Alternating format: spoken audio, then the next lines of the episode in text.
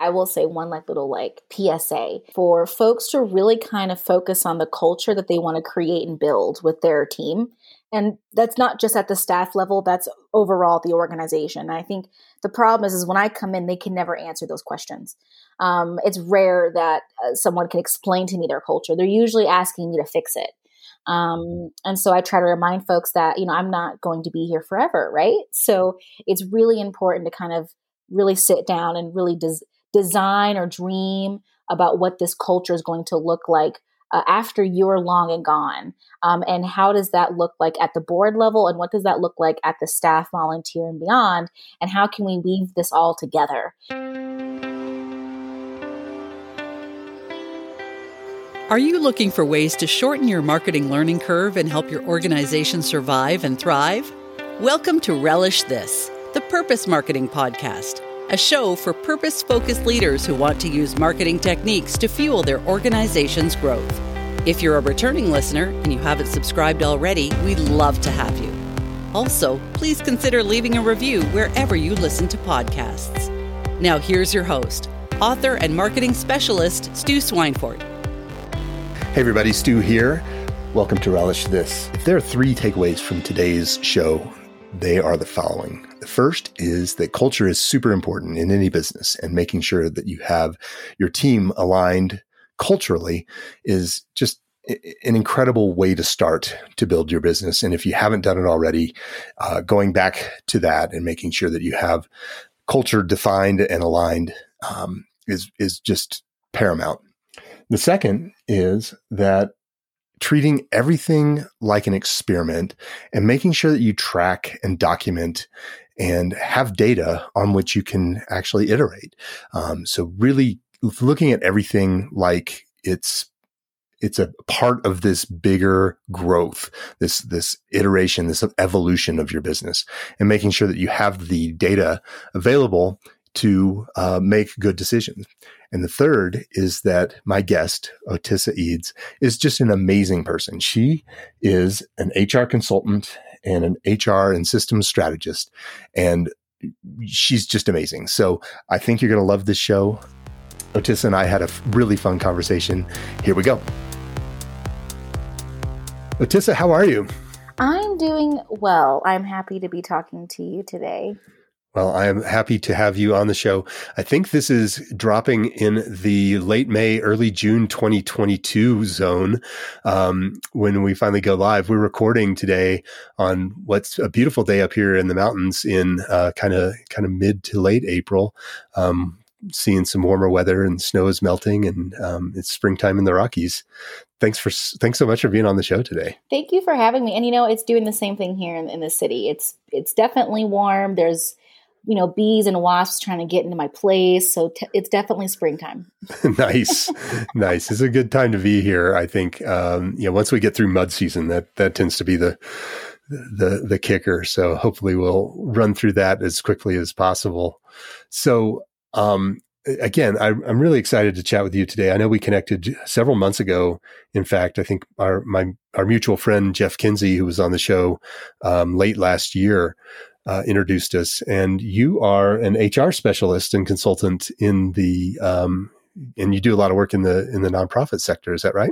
That is absolutely correct. So tell us a little bit about your organization and what you do for nonprofits.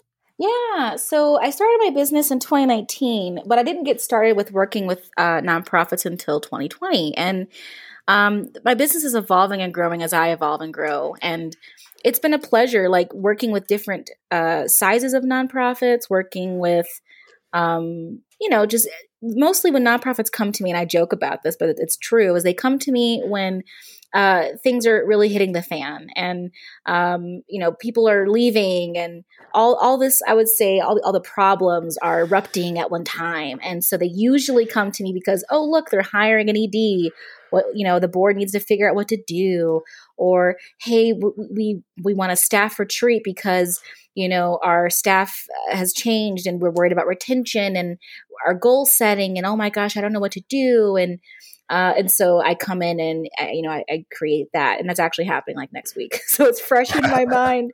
Um, so a, a, lot of the times, you know, folks are coming to me because there is a problem that they want solved, and usually that problem has been developed for a very long period of time. And usually, folks are they think that I can just come in and fix it and move on, and a lot of the times that's not the, the case. so, right. so yeah, it, it's it's been a, a great journey so far, and I'm starting to kind of see these themes that are kind of coming up um, again and again with uh, nonprofits that, that kind of come my way. And my goal is to really tr- trying to share like hey here's some things that you can start considering now before you hire more folks or before you grow your organization. Like here's some things that you can be thinking of. But right now it's just me as the head consultant. I do work with other contractors and other folks that i can bring in with bigger projects or like i said like retreats or workshops or trainings. I like to i like to work with folks. So any way nice. i can i can collaborate i, I do um, so yeah, that's kind of how it kind of how it began. Is in 2020, I was doing other types of uh, work, and uh, a friend of mine was like, "Hey, my friend works at this uh, nonprofit, and they're they're about to start this onboarding, this heavy onboarding season, and they're not prepared. Can you help them?" I was like, "Yeah, sure." And, that's awesome. Yeah, and that's kind of how I started, and it grew from there. Oh, great that that's um, it's a it's a really fun uh, adventure when we kind of fall into these opportunities and and and it's like oh wow that I didn't even that didn't even occur to me six months ago and here I am running my own show. That's that's amazing. Yeah. but um so you mentioned some themes that you typically hear from from uh, your your clients. What are some of those some of those big problem buckets that you tend to to help people uh, dig their way out of? Yeah, so before I go into that, I will say one like little like PSA for folks to really kind of focus on the culture that they want to create and build with their team. And that's not just at the staff level, that's overall the organization. I think the problem is, is when I come in, they can never answer those questions. Um, it's rare that uh, someone can explain to me their culture. They're usually asking me to fix it. Um, mm-hmm. And so I try to remind folks that, you know, I'm not going to be here forever, right? So it's really important to kind of really sit down and really des- design or dream about what this culture is going to look like uh, after you're long and gone? Um, and how does that look like at the board level? And what does that look like at the staff, volunteer, and beyond? And how can we weave this all together? So it's one big PSA because nice. because uh, it trickles down into everything, you know, from from systems to governance models to hiring and firing. Like it all, it, it really all blends together. But folks, unfortunately, they don't think about culture in, in in their systems. They think about culture as this like separate entity, kind of like a mission statement. People think that it's a statement. This is what our culture is, and it's like mm, not really. Um, but yeah, a lot of times, folks uh, that I, I guess I've seen or the challenges I've seen is is handling growth and and um, kind of having a growth plan for the or uh, for the organization. Um, so meaning like you know maybe at the very beginning it was this ED and now it's five years and it's the same ED um, and they have maybe a few staff members. Um, but I know that that's not going to be the end all be all of the team. So mm-hmm. a lot of the times, no one really has sat down and decided, like, okay, for the long term, do we see this being just an ED? Okay, does this ED need support at the staff level? What does that look like? Let's create an org chart of our dreams, um, because then that helps with the hiring process, no matter what stage you're at. If you already can see how um, this org can develop, then it makes the little things easier to deal with. Because you're like, okay, well, right now I need a grants right a grant writer contractor, but it's looking like we're going to have a whole team of development. So, what does that look like? Maybe I start looking for a development director in the next six months that works with this grant writer contractor now. So that way mm-hmm. I can offload this whole kind of area to someone else that has that expertise because I'm learning that EDs wear way too many hats. yeah, that's pretty typical. You know, so that's just one area that I'm noticing is, you know, the EDs wearing way too many hats and you know, uh, and then also they're trying to be HR at the same time, which I find fascinating. Um, because how, I guess for me as an HR man, as an HR manager, director, whatever, um, my goal is to make sure that the staff have what they need. They're able to communicate those needs. We're able to fix their problems or do any behavior correction or whatever we got to do with the staff, but we also have to think about the employer um, and what they need and what their requests are, and how can we kind of compromise, negotiate, do what we have to do to make sure um, this is a safe environment, but all these needs and requests are being communicated and followed through on. So, how can an ED maintain that neutrality at all times? Uh, and how can they gather feedback from that staff when it's about them? Right. So right. that's that that's a huge one um, that I, I I find again and again and again always comes up, even though they hired me to like help their board with something. I'll get a call like, "Yo, our ED's having issues. Can you talk to them?" You know, um, or "Hey, like we're dealing with a lot of turnover. What's going on?" So, and I really think it boils down to the fact that this executive director just has way too much pressure to to you know for one person um, and way too many tasks. So, um, I think that that's something that folks really need to kind of look at from the board level and from the staff level. Like how how can this ED have the support and how can we help them when they need something but also what happens when the staff are noticing things um, it's kind of inappropriate right to, for the staff member to email the board you know chair hey i have this problem right that's usually not a sure. norm so no. um, that's kind of i would say those are the big ones and then the last one is hiring firing policies procedures uh, usually uh, folks either have been uh, they've been lucky and so firing is very rare and so when it does happen, um, that can be a, a thing, or uh, just dealing with the nuances of being a manager and, ha- and having staff. So when conflict arises, or oh my gosh, this person is not showing up on time, like what do I do? Um, or hey, we have a handbook, but it's not really fleshed out. It's kind of a template we use from so and so, right? Um, right. So there's not a lot of internal systems put in place, and and usually they're trying to do that at the same time as something else that's going on, whether it's, um, you know, it could. Is that your cat? Sorry. Yes. let me let me pause you there for a second. Kick her out. Hold on a sec.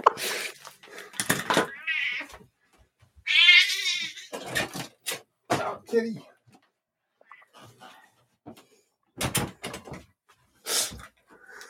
so sorry. No. So sorry about that.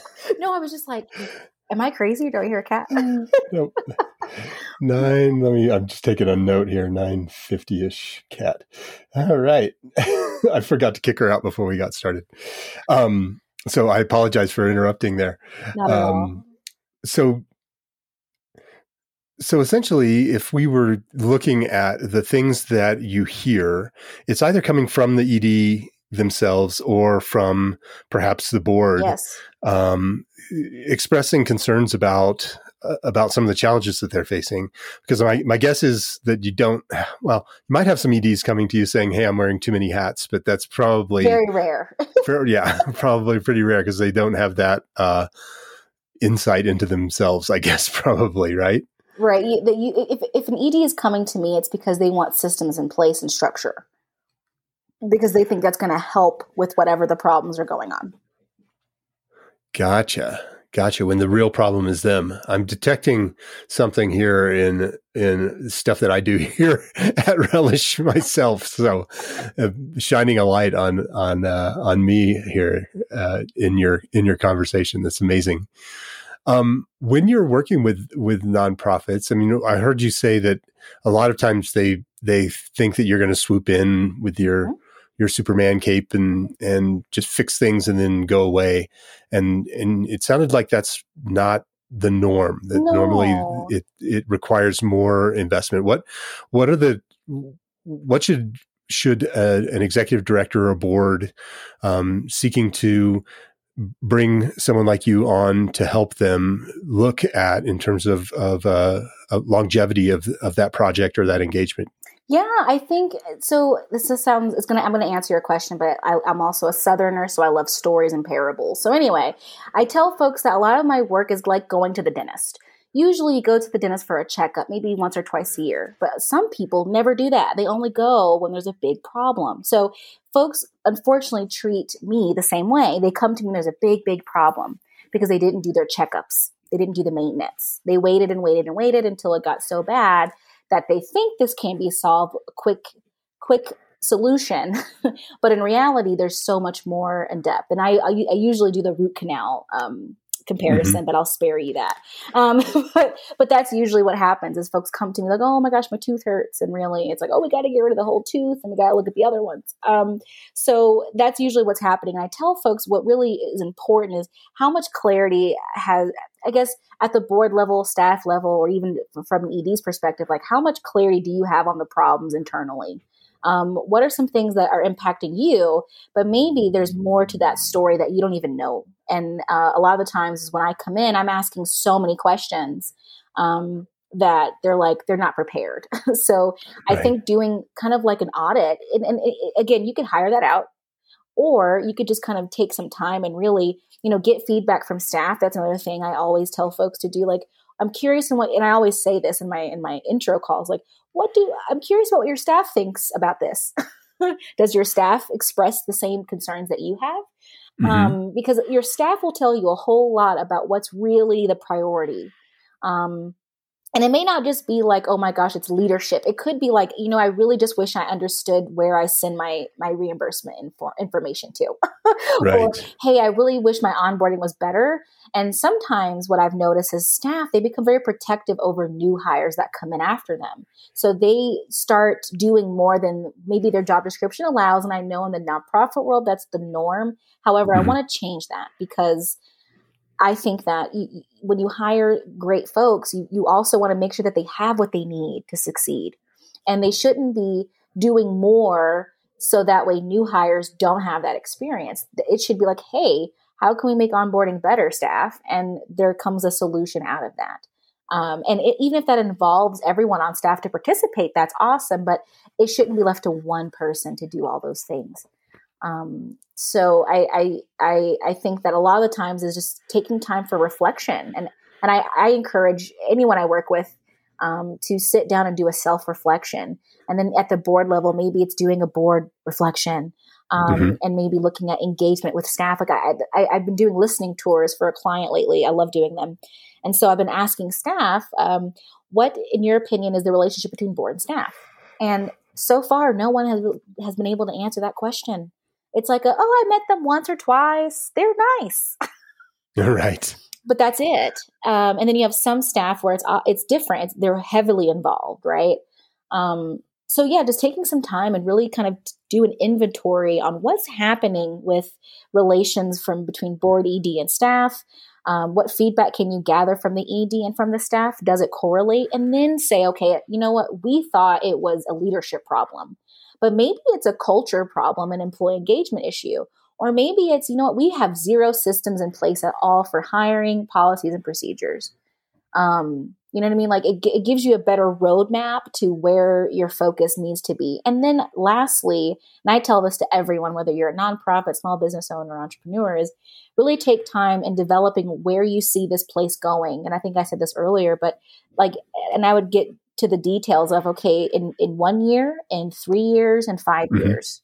Mm-hmm. and if you can do 10 years awesome but that usually freaks people out. Right. You know and create a timeline of where you see this place evolving and growing and that will help answer a lot of the questions of okay so our hiring efforts are going to be focused here right now because here's the immediate need but you know what? I think that we're going to need x in a year or two. So it'd be great to get someone maybe at a mid level, we can bump them up to a director later. Um, and then we can get them more support as this department evolves. Like that's just a silly example. So it's really about being proactive instead of reactive um, in terms of, of planning for, for future growth and expansion, as well as um, as well as just having systems in place before you you end up with problems. Yes, Is that that's correct. Hundred percent. And then I tell folks like it doesn't have to be this perfect plan. It could literally just be an outline uh, in a Google Doc, you know, with bullet points. You know what I mean? It doesn't have to be this beautiful, immaculate. I think one thing about nonprofits I've learned is they get really hung up on it looking a certain way or it being extremely long and wordy and lengthy and, and eloquent. And that's great. Yeah.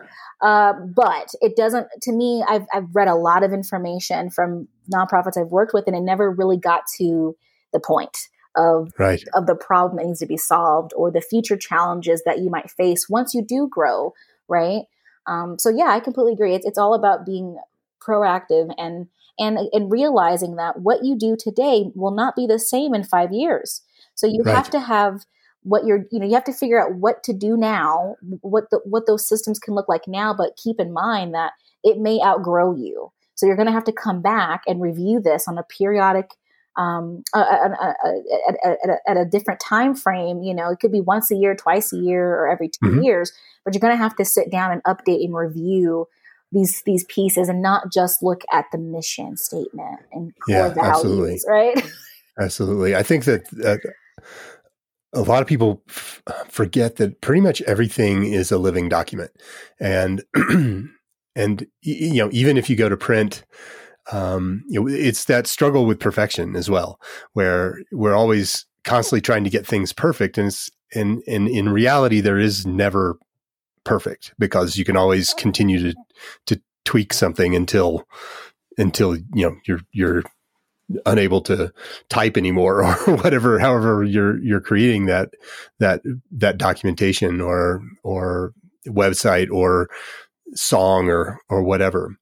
Um, and so getting comfortable with with the um, you know the, the, the done is better than perfect idea and that everything can can be revisited and sh- mm-hmm. and in fact m- many things should be revisited um, you know if, if, one can can change one's mindset i think to to embrace that idea um, i think we'd be be in a lot better shape because more things would just get done. We'd be able to get them out into the into the the world and test them and see how they're working and and then make adjustments. And um and so teeing that up for clients, I mean, we we do the same thing with with documents. It's it's like you know this is this is where we are today, and in three months we'll come back and revisit it and see if we're still in the same place, and if if so, maybe that's good, maybe that's bad, but uh, but ultimately we'll make adjustments accordingly. Yeah, you know, Stu, you, you kind of said something that that I I tell folks is treating things like an experiment, right? Um, it's not like an onboarding process is never perfect. Okay, like even sometimes you have this dream of what your onboarding process can look like, and usually that dream is in the future, right? Um, and then you have that one person for onboarding, and you plan for like 15 people, right? So you know it's an experiment. And and gathering data and information is, is what i always say to my clients. You know a lot of the times when you're changing systems or you're you know changing up documents or whatever um, it's an experiment. You're seeing it can this really be executed uh, accordingly? And if not what changes do we make? Um, and i and i agree with you. I think that's how I try to look at a lot of systems. Now, then there's the, the, the legal part, right, with HR, which is not fun. Mm-hmm. Um, and that's different. you can't experiment with law. right. But you can also say, okay, you know, with how I do my hiring process, I'm, it's going to be equitable, but here's some different ways we can do it. We're going to try panel interviews. We're going to see how that works. I, then I did this with a client recently. That's why it's on my mind. But, you know, they were really nervous about doing panels. And I had to do a whole training on here's how you can do an interview this way, or here's different techniques, and here's how we can prepare as a committee. And um, and I had to explain to them like there is no perfect way to interview. It's just doing it over and over and again, again to where it's it's comfortable for you. But half of you all have never interviewed before, so mm-hmm. it's going to be rocky. It's going to be difficult. Um, but this is an experiment. What what did you learn from this experience that you went through, and, and how can we use this for the next round that we do later? So, yeah, I completely agree with you on that. Yeah, it's just a it's an interesting mindset shift that I think I think everybody would benefit from. Just you know, recognizing that um, that well, first of all, you're not necessarily going to hit a home run the first time you you know you you step up to to the plate, right? Mm-hmm. Um, to use a baseball analogy, which I don't know why I use because I don't play baseball or watch it or anything, but there you go. I guess it's because I'm from the United States and and uh, and here we are. Um, but uh, but ultimately, just knowing that that you're you're going to get better at this. You're going to find things that work. You're going to find some things that don't work, and and just be always flexible and and attentive to um, to what's going on so that you can identify what's working and what's not more more quickly and and you know f- fail fast and move on yes fail fast and move on i like that that's a slogan um, yeah and and i think I think most people, it's natural to be nervous to fail or do something wrong, right? Mm-hmm. Um, like for example, like terminations. There is a wrong way to do a termination. Sure, there is, yeah. and yeah. you know, and I've I've been lucky to coach people so they don't have a bad experience. But I, I have to tell like boards all the time, like, yeah, terminations are not fun for anyone. They're just right. not. Um, so I, I, try to prep folks in the fact that this employee, you have no idea how they're going to react. You think you've known them for 10 years, you have no idea what they're going to react to being terminated. Okay. So don't take anything that they say personally because right mm-hmm. now they are processing with the fact that they are losing a job that they've had for X amount of time or for the reasons why they're being terminated. So they're going to come at you with some sassiness and be prepared, right? Um, and so a lot of the times I, I, I, or, or I'll hear like I try not to sit through certain things with my clients. Terminations being one of them, right? Because I don't want this employee thinking that I wanted them fired, right? Like I, it was my mm-hmm. agenda. So I try to be mindful of what experiences to let the client handle on their own and coach them. So a lot of the times I'd li- I like to do debrief. So um, if they've done a hiring process and um, I was not there for the interview, I want to do a debrief to help them work through uh, what happened. Because sometimes things can go left field. Okay, well, let's talk about that. So, what can you do next time? What did you learn from this? What suggestions did I give you that you didn't take? That's okay right. too. Like, you know what I mean? Like, what do, okay, so this suggestion you didn't take. All right. Will you do it next time? Great or okay you did you you you did this and i didn't suggest that but it worked well awesome it's just gathering information and and um and keep applying what's working and drop what doesn't mm-hmm. um and i think that's usually where people they get so stuck in the perfection of something or they or doing it right right i want right. to do it right and i'm like well that's great we all want to do things right sure sure yeah so. And what's yeah, and and what's right might not be the best, the absolute best of what it can be. So, um, you know, again, it's that getting getting that experience and that expertise and being able to apply that to the the parts that works to a future uh, engage uh, or uh, conversation or or circumstance and and throw away the stuff that didn't work very well. Yes, one hundred percent. I agree. So when working with nonprofits, what are where do you where do you typically think people should start? I know that that you mentioned that a lot of times you suss that out through your your processes. Um, but is there is there a, a, size of nonprofit that people should really start to consider HR consulting, or is there what are the, what are some of the sweet spots or places where people really should have have uh, light bulbs go off that that this might be the time that they need to start looking at at uh, streamlining their HR uh, engagement? Yeah, that's a great question and, and a, also a difficult one because I think I look at it as cycles and stages. So if if if there's a nonprofit and they have one person and it's the, just the ED, maybe you're not ready yet, but maybe you want to have like little one one on one conversations to prepare to hire, right? Mm-hmm. Awesome. Or maybe you have a staff of six to 10 and you see that this is going to double in the next six months to a year.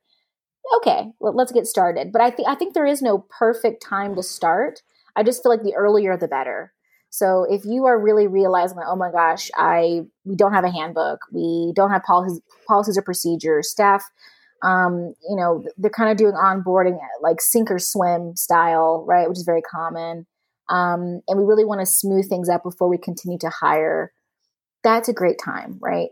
Um, so I guess there's no perfect time. It's more of it's more of again looking at where you're headed and when are you ready now to get things in place before things really kind of either take off or go off the rails.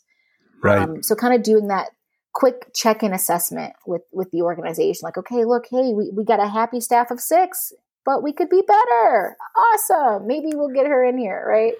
We'll right. Tissa. Or maybe it's like, you know what, we really want to do some trainings and workshops around culture and you know, all kinds of different things. Awesome. Like it just, it really just depends on what the goals are internally. Um, where do they see their growth headed if, if they plan on growing, right? There's some places where they, they want to stay small. That's great too. Maybe there's areas of refinement that they, they just haven't thought of. So it really just takes time and doing like a self assessment, a check in on where where the the org is at, where are they headed, and what are some things that are out of their expertise and skill set that they need an HR consultant to come in and do things. And it's not, it doesn't have to be just a handbook and policies, y'all, but uh, it's just these are easier examples to think of. It could be a culture assessment. They want to look at the culture. They want to do a listening tour. They want to figure out are they practicing what they preach, right? Mm-hmm. Um, are they actually providing their staff with a happy, um, you know, healthy work environment? Yes or no? And what changes need to be made um, if not? So yeah, yeah, it just depends on on those different factors. I think. Gotcha. Yeah, it sounds to me like the there are a few things that you've mentioned a, a number of times. One is this kind of this self assessment piece, and I'd love to dive in a little bit more into what that what that looks like, so people could could maybe have that as a tool that they that they can at least start considering um, if they if they find themselves wondering if they need an HR consultant, maybe they can take take that step. What does that self assessment kind of piece look like uh, when you take people through it? Yeah, and you know it's changing, um, and it's funny because I I created it originally as part of a project to create an equitable performance management process, but now I send it out to people all the time. Um, but yeah, so it could look like a lot of different things. I think that I think the board might want to get a head start though before inviting the staff, if that makes mm-hmm. sense, because they need mm-hmm. to get clear um, on their goals and the things that they have to do. And I think here's the thing, and I'm curious in your thoughts on this, and this might go a little left field, but I think I think folks forget that the board and staff they, they, it's like they do a dance. You know what I mean? Like. Mm-hmm. It matters what's happening at the board level, even if the staff don't know all the details, but it matters, right? And what's happening at the staff level is extremely important uh, to the board, even even then, even though they may not know the day to day operations of things. It's, it's, I guess what I'm saying is these groups matter um, to one another, and I don't think that's always often talked about. I feel like they're talked about as separate entities, uh, right? You know what I mean? But they actually, um, you'll be surprised when I when something's happening at the board level, uh, how that affects staff at some way, uh, shape, way, or form, and vice versa. Um, right. So anyway, I think that sitting down and kind of those questions I kind of mentioned earlier is really where I would start. You know, um, and it could, it, and it may, maybe if if each member is doing it themselves and coming back to a group, that might be a little bit more detailed, right? Um, mm-hmm. Like a, a consultant buddy and I were talking about kind of renewing your commitment to a board and what that could look like, uh, which sounds fun.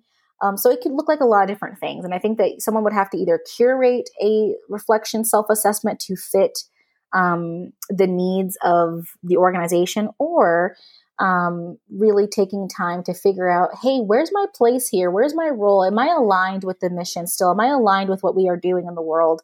Um, what does the core values or the culture mean for me as a person and as a board member, staff member, ED, right? Um, right and how am I showing up in this space given all the information just said? And where do I see myself headed from here? It could be very yeah. simple. It doesn't have to be a 20 page, you know, survey. It could literally be like six questions at the most. Right. Right. It's interesting. I was on a call actually earlier today, and this was uh, an opportunity for a founder, CEO type person um, to really start to re- let go of the reins a little bit oh. of of their organization and and you could tell that um, that this individual was having some challenges because of you know this had been this this system and and um, you know entity uh, organization that that that they had um, you know it, they'd come up with it. They had nurtured it over the over the last ten to fifteen years, and and they knew that they that they were wearing too many hats and needed needed experts on hand to help them. And one of the challenges that that uh, was was expressed was when you know they they said, well, you know, as we're going out and selling, how do I make sure that the that the message is is consistent and and aligned, and that people are saying the right things. and it was funny because because when when they said this, I thought to myself, well, that's what that's what that values vision and mission exercise is perfect for in that everybody should be aligned and everyone may have um you know maybe a slightly different way of getting to mm-hmm. you know from point A to point B but as long as everyone's going toward point B and no one's you know completely off the rails in terms of how how they're getting there doing something unethical or or what have you it really shouldn't matter that much as long as we're as long as we're getting there and and when you have that strong culture and you have those strong um, you know values and and and that that long term vision as well as the kind of pullback day to day mission components of what you're doing, then um, then that's where you you can just let people let people do their thing and and mm-hmm. hopefully you know not only have you have you partnered with or hired great people who are going to bring more to the table than you could have ever done kind of, yeah. you know uh, yourself but also um you also have the ability to let them make mistakes because yes because that's where that's where they are able to grow and just become even stronger parts of that team um, so it was an it was an interesting like you know, slight. I, I, talked about a light bulb moment earlier. It was a slight little light bulb moment for me where I was like, oh, that's this is where he's he's coming from here, and and where he just needs to let go of of that control and allow allow the people that he's that he's put his trust in allow them to do their thing. Yeah, it's showtime. They got to show what they've learned and and and that letting go is so it's funny because I talk a lot about founder syndrome sometimes with different you know summits and things I, I, bring it up because it's funny when i tell nonprofits this like oh we don't have that here because we're a nonprofit. I said no no no no you do. It just doesn't look the same. It's not one founder right? But if you've had a, a board of folks that have been there for a decade well they're mm-hmm. gonna they're gonna they're going to uh, show symptoms of founder syndrome it's just gonna look a lot different right? Or if, you, mm-hmm. if you've had an ed that's been there for half of a decade like five years six years they're also going to start uh, uh you know having those symptoms as well it just again it's going to manifest itself a lot different uh, than just a founder or ceo and um, I think that letting go piece is really difficult for some, and and allowing someone to have the autonomy to make mistakes, right? Right. Um, I think that folks that are micromanagers, they don't understand that the more you micromanage, the less autonomy you're giving someone to learn. Um, yep. And so uh, I think it's really, really important that folks think of that. But yeah, it, it's like, well, you can't control how this is going to, how it's going to turn out, but you can at least give them enough resources, tools, um, information to be able to get to where they're supposed to get to. And that's the most important piece um, and how to stay in that lane, right? How to stay in your lane of of of prepping up the people and helping them get to where they need to get to, but let them um, let them figure that those things out for themselves. So yeah, it's a fun yeah, dance. Sure. It's a fun dance. yeah. So one of the things I'm really picking up on, which is is fantastic, is I think when people think of HR, all they think about are kind of the hiring and and and firing and and those types of things but what you're telling me or what i'm hearing from you rather is that there's just a lot more that goes into the hr consultancy uh, that you can bring to the table to help organizations kind of take it to that next level and it's not just about building teams but it's about that culture piece um, and and how to um, how to get everybody on board, like what we were just talking about. What what are some of the things that you see or, or maybe maybe places where people skip steps um, where an, an, HR consultant like you could help um, help keep them on track to to really you know get get very much leveled up in terms of of uh, their culture piece. Yeah, that's a that's a great question. I love talking about culture. And and before I dive into that, thank you, Stu, for picking that up because I I literally try to tell folks that um, you know, I, yes, HR, mm-hmm, shiny object syndrome, come over here. But when they meet me and talk to me, I'm asking other questions. I'm not asking about your handbook or, you know, I don't care about your workers' compensation policy right now. What I care about is other pieces um, mm-hmm. this puzzle that that is people, right? That's really what it is. It's people operations is where I'm trying to get people to steer to, right? HR is, I think HR's got a bad rep over the last few decades. Um, so I think it's it's managing people and how do you handle that and what does that look like? But with culture, I think there's a lot of different things. I think it also starts with the in this case with nonprofits, how how is the culture being uh, embedded right like what makes up this culture and a lot of folks when you ask them they they go straight to what's on the website you know what i mean they, mm-hmm. they quote their mission statement their core values and what they're doing with their uh their don't you know all the great things that they're doing. Um, but that's not answering the question. So i usually ask people like how are how are decisions being made? Um, how, how is feedback given and received? Uh, how are folks engaging on a day-to-day basis? Is there is there like for instance i don't like the open door policy because it, to me it's what does that mean? Mm-hmm. uh, and then how does that translate in a virtual remote space um, uh, how are staff meetings being conducted and is it just a lecture of or what i call status updates or is it like a conversation debrief over what has happened in the past week is it coming up with solutions together is it collaborative or is it uh, not, right?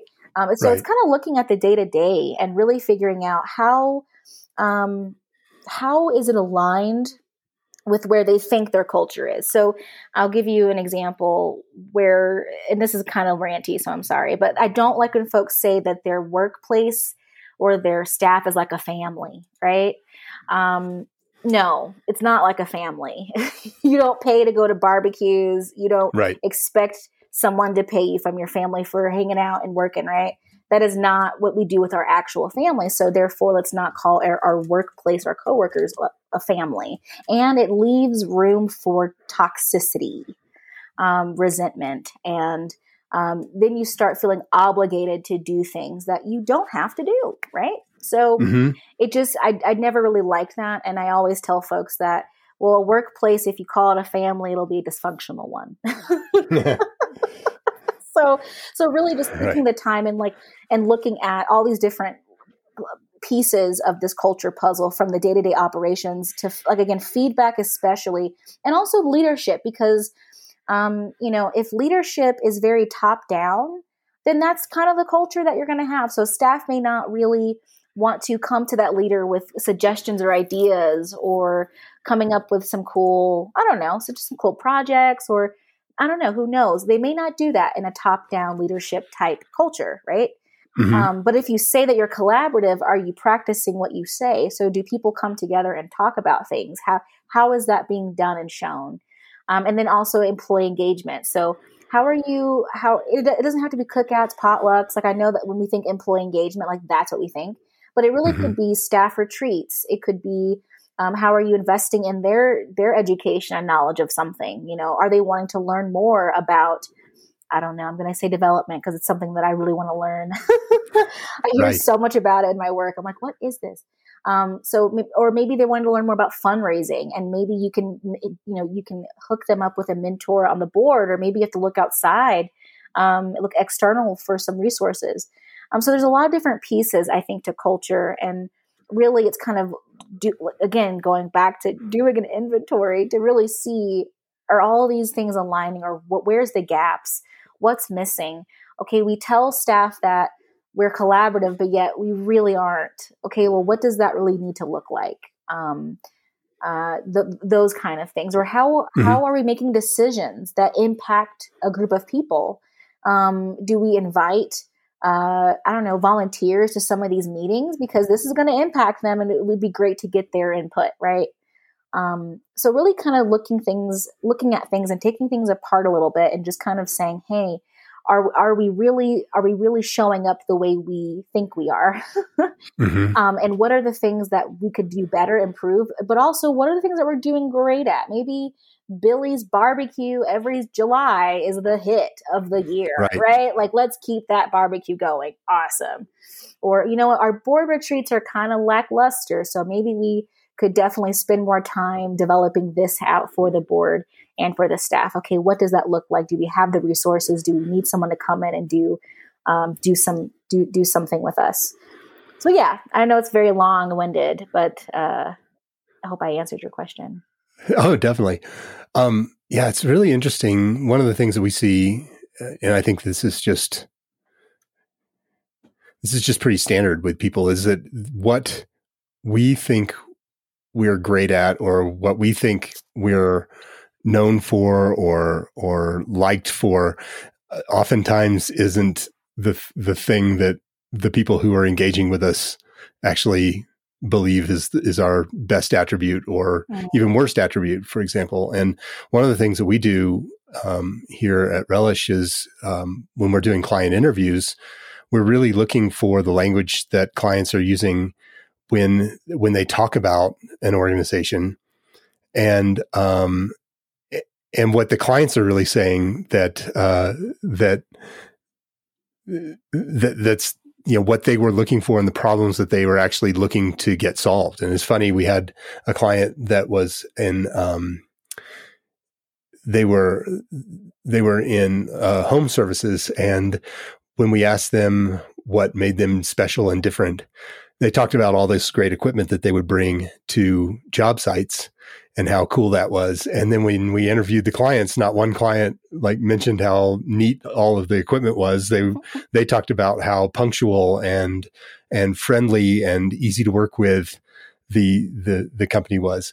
And and so those actual you know l- listening for problems that the company solved as well as those attributes that were being kind of lavished upon them um, really led to a change in in the language that we recommended that they use on their site to describe you know why people should work with them mm. and so it very quickly adjusted from this discussion of of uh, you know all this all this great gear that they, that they brought to to help fix your your house to how to the experience mm. that they were going to bring or that they were going to create when they when they engaged with when you engaged with them as a as a vendor um, so it's it's really it's fascinating to me to to be able to pay attention to those kinds of conversations and and really see what people are saying and so I, I imagine that you do a lot of interviews with um, with kind of all those stakeholders to to get to that. Is that is that part of your process as well? I I wish I had the time and I wish they had the budget because I would love to do that. but w- w- with my listening tour, I usually stick with the staff at 1st mm-hmm. depending on where that leads me, then I'll go to the board and then we'll see where it goes. But usually, folks, you know, with nonprofits, you got to work with what you can work with. Sure. Um, but what I usually tell folks is I'll ask them questions like with staff. I'll ask them to describe what, what are the behaviors, what are these different actions that you have seen in the workplace that describe the culture, right? Because it, a lot of again, like with culture, it's so robust that it's hard to kind of figure out, you know, what that looks like. So, or I'll ask questions like, what behaviors, um, other synonyms, um, uh, are rewarded, right, mm-hmm. at this place.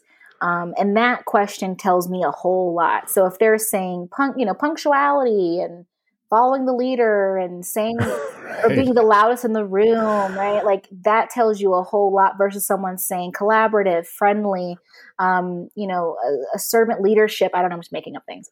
Um, right.